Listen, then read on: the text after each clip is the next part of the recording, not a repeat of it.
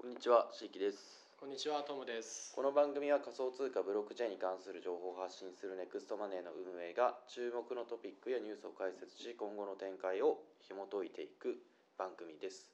公式サイト nextmoney.jp でも最新の情報を発信しております。ぜひそちらもご覧ください。お願いします。はい、お願いします。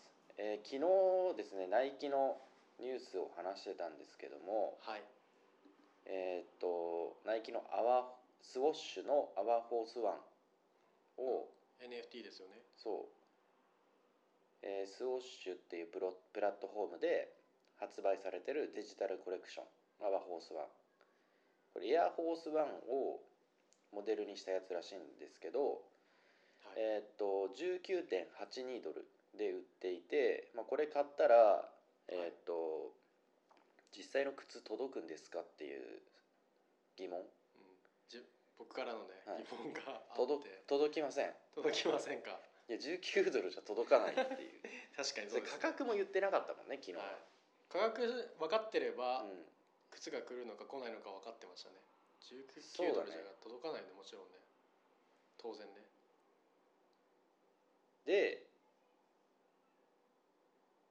えっと数ヶ月後にはユーティリティを解除して物理的な製品とか体験にアクセスすること。うん。あとビデビデオゲームゲーはムが対応するみたい、なるほど。そんなパスみたいなもんなのかな。うん。そうだね。らしいです、うん。ありがとうございます。はい、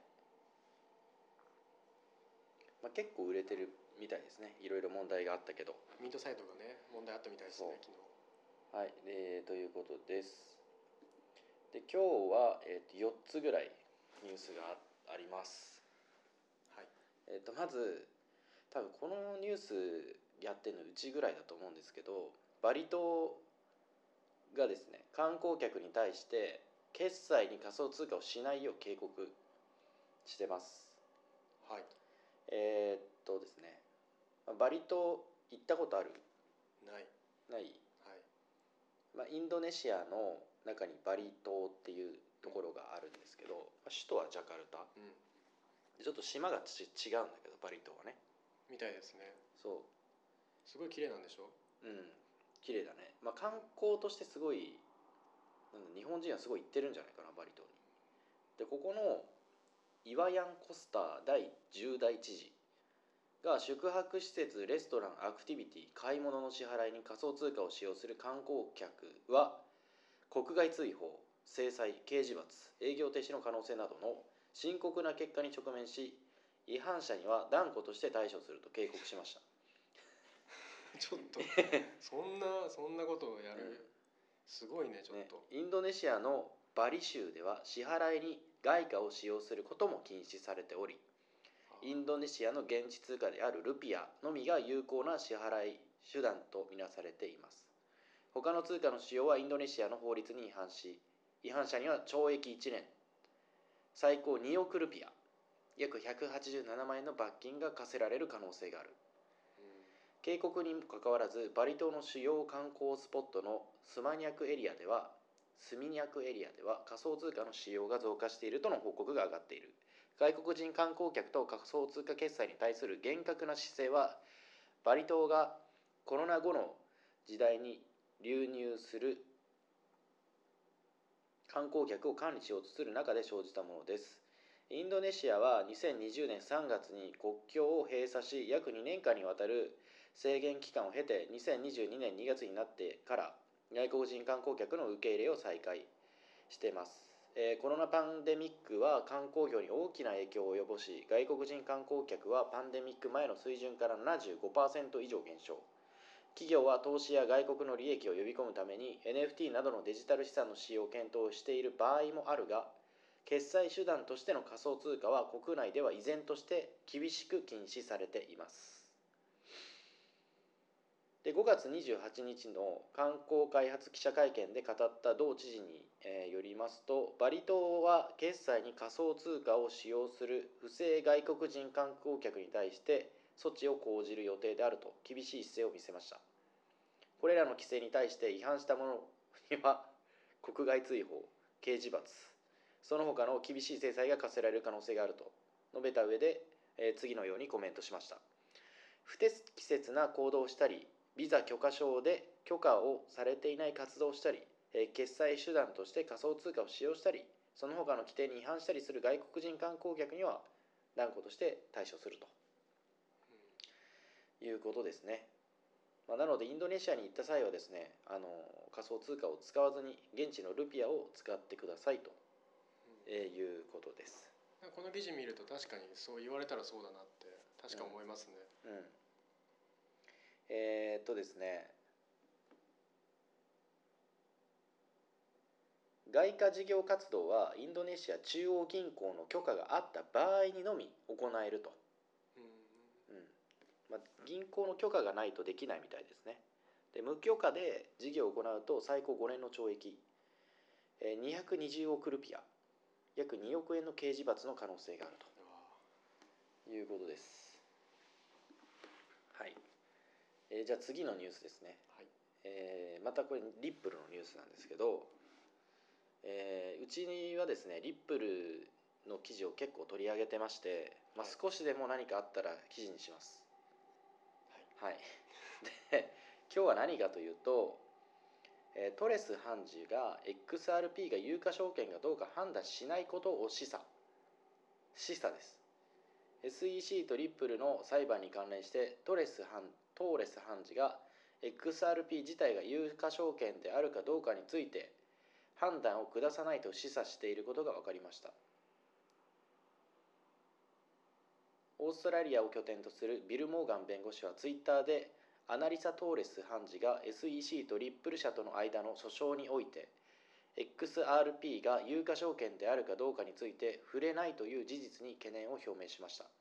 モーガン弁護士によると両当事者のドーバート申し立てに対するトーレス判事の判決は今後の略式判決で同判事が焦点を当てるであろう正確な問題を示したといいます同弁護士は両当事者の同ドーバート申し立てに対するトレス判事の判決の一部を強調し、えー次のように述べています。裁判官は彼女が決定する必要がある問題についてドーバート同義の決定において明確でした。この問題は彼女が流通市場取引において XRP 以外の専門家の証拠を許可するか否かを決定する根拠となった。彼女が XRP 自体が証券であるかどうかの問題に対処することを願っています。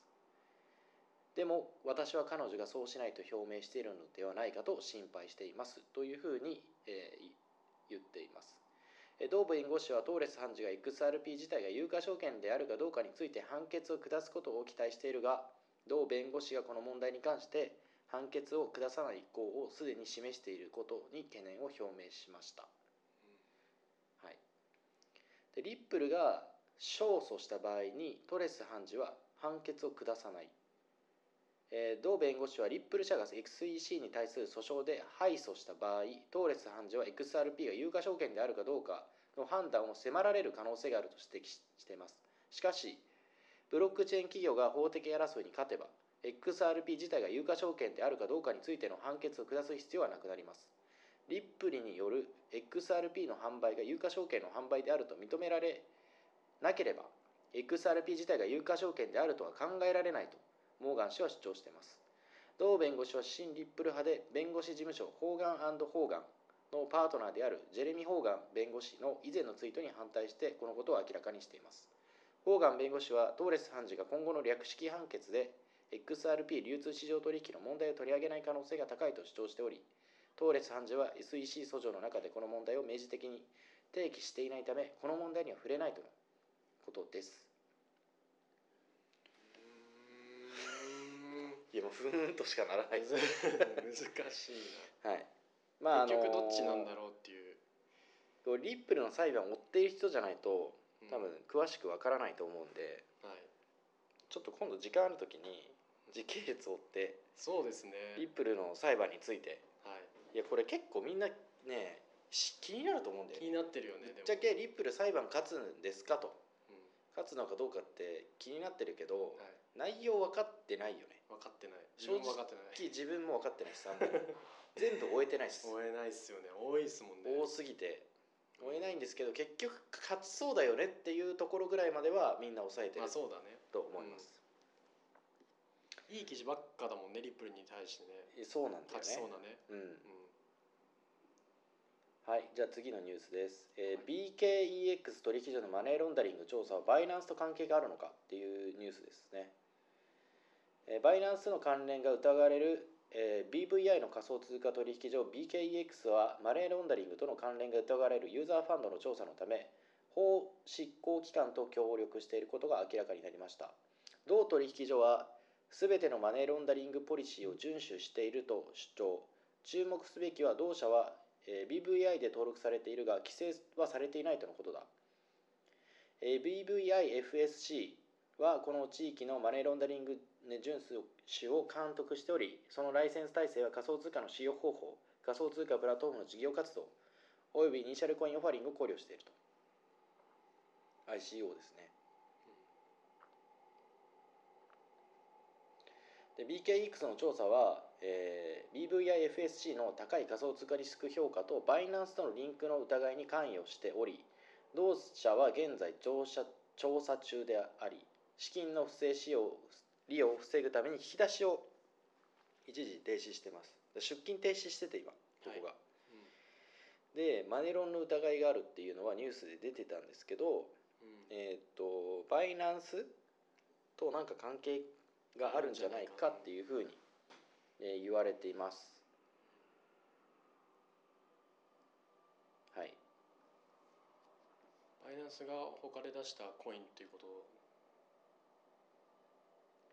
の可能性もあるってことですね。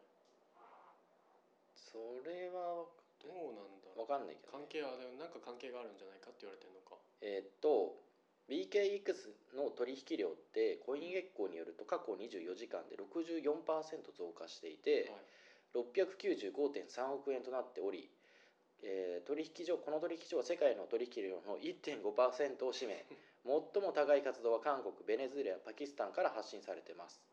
で廃業したマーケットメーカーのアラメダリサーチってあったじゃん、はい去年あったあった2019年 BKX がバイナンスのオーダーブックを模倣して取引量を人為的に膨らませたと主張より高いボリュームはコイン月光やコインマーケットキャップのような仮想通貨データアグリゲーターでより高高くランク付けされる原因となってます。まあ、不正にこうだからボ取引ボリュームを増やしてるっていうえーことですね。うんで2022年アジアのえー取引所フオビですね。は BVIFSC にのフィンテック規制サンドボックスに参加した後えー仮想通貨デリバティブを提供できる投資事業ライセンスを確保。そのため BKEX とのバイナンスの初期のつながりはマネーロンダリング監視を共有する共有する可能性を示唆しており物議を醸している。2023年初めに米国の上院議員はバイナンスが違法行為の温床になっていると非難。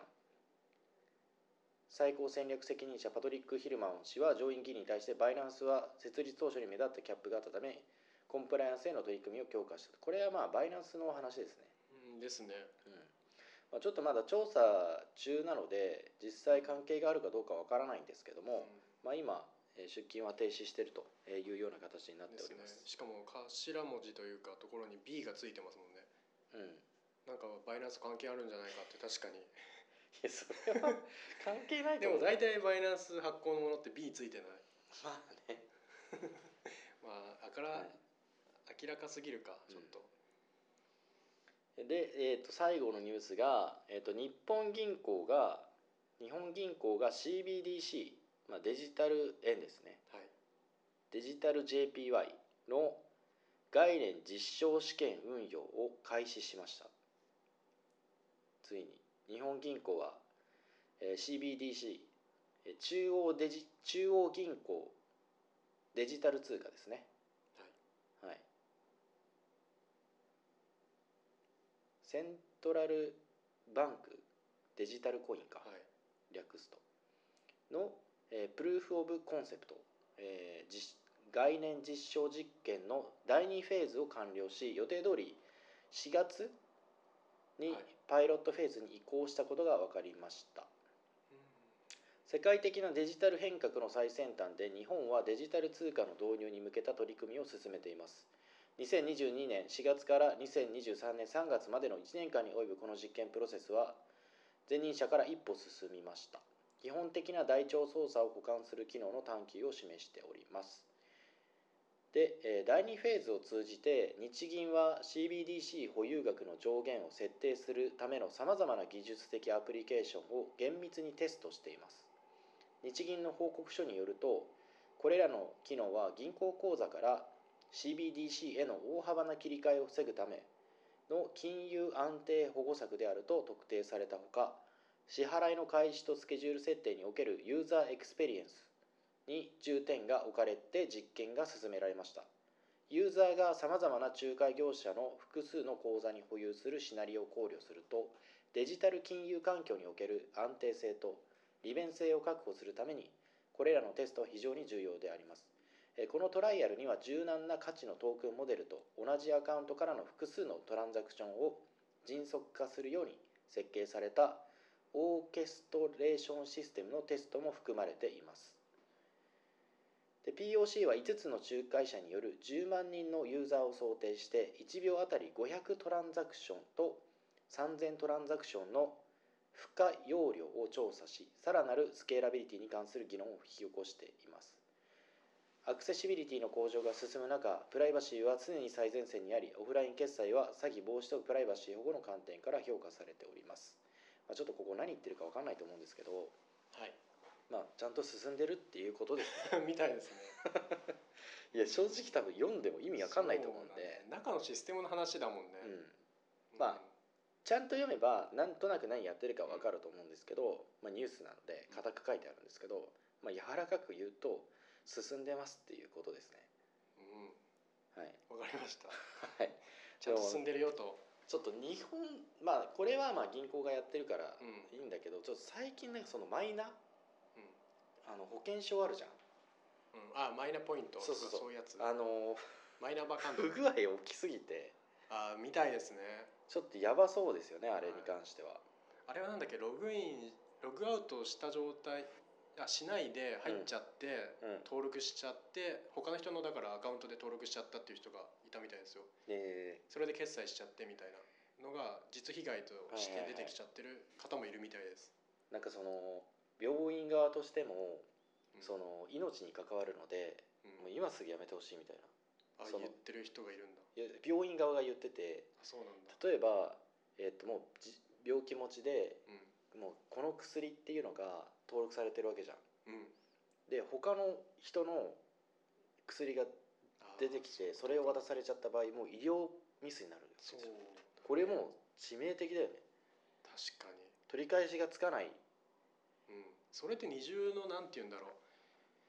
検査というかまあ、チェックはチェックはできないのかな。でもめちゃくちゃ例えば似てる人とかが来た場合うん。もう分かんないよね、であそっか、処方しちゃいけない薬とかがうん、入ってた場合これもう取り返しが取りつかない。返しつかないよね。